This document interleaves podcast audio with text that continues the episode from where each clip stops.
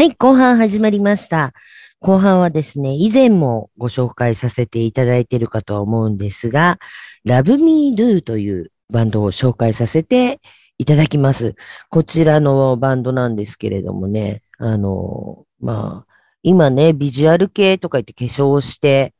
あの、ちょっとハードな感じの曲だったり、ポップな感じの曲だったり、いろいろやってるお兄さんたちが、若、若者がいっぱいいますけれども、その前からですね、あの、化粧をしてやっていた、えー、そうですね、有名どころで言うと、歌舞伎ロックスというバンドのボーカルの方を聞いたことが、えー、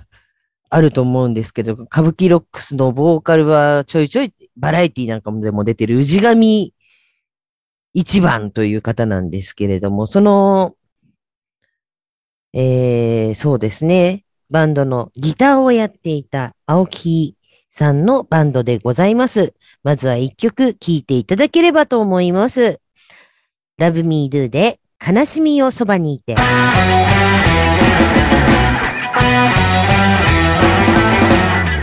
嵐と静寂の愛の終 Oh.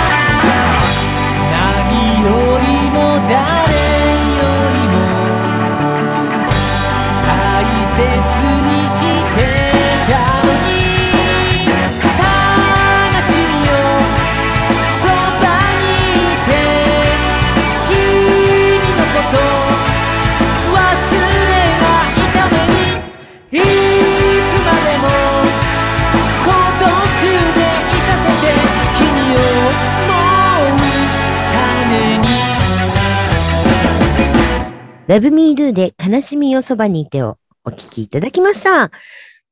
こちらですね。あの、ちょっとね、みんな聞いていただいたらわかると思うんですけど、ちょっと懐かしい感じの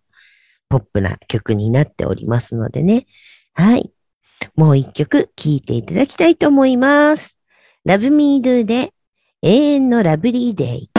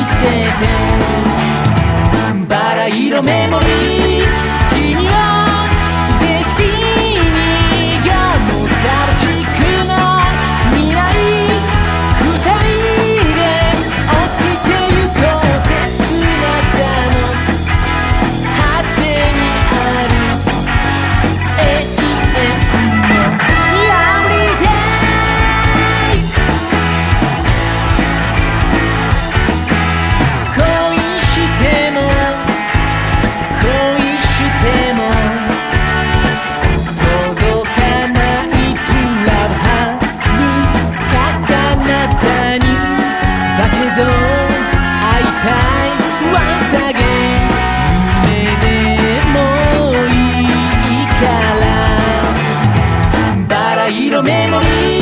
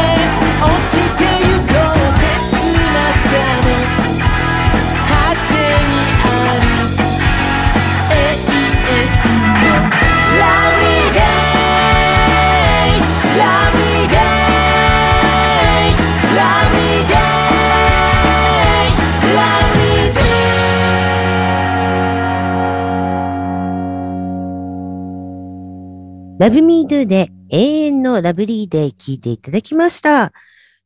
まあそんな感じでね、たったか曲をご紹介させていただいておりますけれどもね、えー、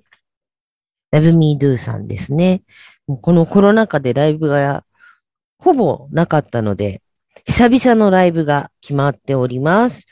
えーこちらが11月の28日日曜日、渋谷ラマまでライブ決まっておりますのでね、ぜひぜひお楽しみいただければと思います。ということでもう一曲聴いていただければと思います。Love Me Do で情熱ストーミーラブ。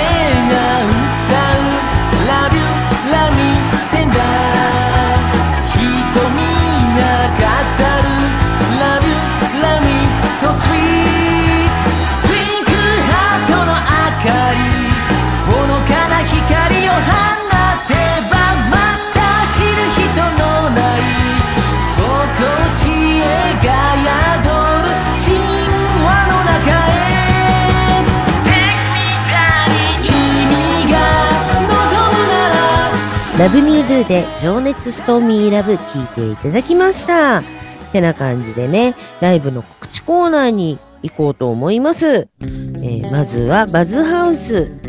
12月の4日、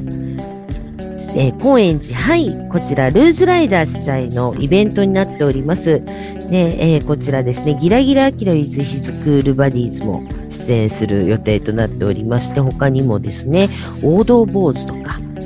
全部で5、6バンド出るのかな？こちら。ちょっと、あのーまだこんな感じなのでね、人数制限なんかもあるライブではあるんですけれども、ご興味ある方はぜひぜひお問い合わせいただければと思います。次がザ・ビールズ。こちら次のライブが11月の15日月曜日、野方よしみ商店。11月23日火曜日、クラフトビレッジ西小山。次がギラギラアキラ。11月21日日曜日、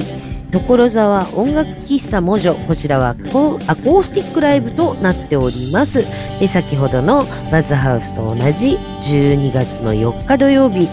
高円寺ハイでルーズライダー主催のライブが決まっております。次が12月の7日火曜日、こちら新宿ロフトで原動ミサイルのライブ決まっておりますので、ご興味ある方はぜひぜひこちらもお願いいたします。次が東まどかさん。こちらですね、11月13日の土曜日、西荻窪スプーンでライブが決まっております。その後11月の17日水曜日、田端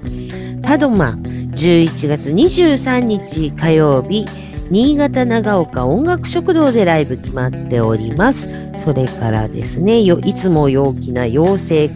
水地小春さん。11月の20日土曜日、阿佐ヶ谷ドラムでライブが決まっておりますのでね、ご興味ある方はいろいろとこうチェックしていただければと思います。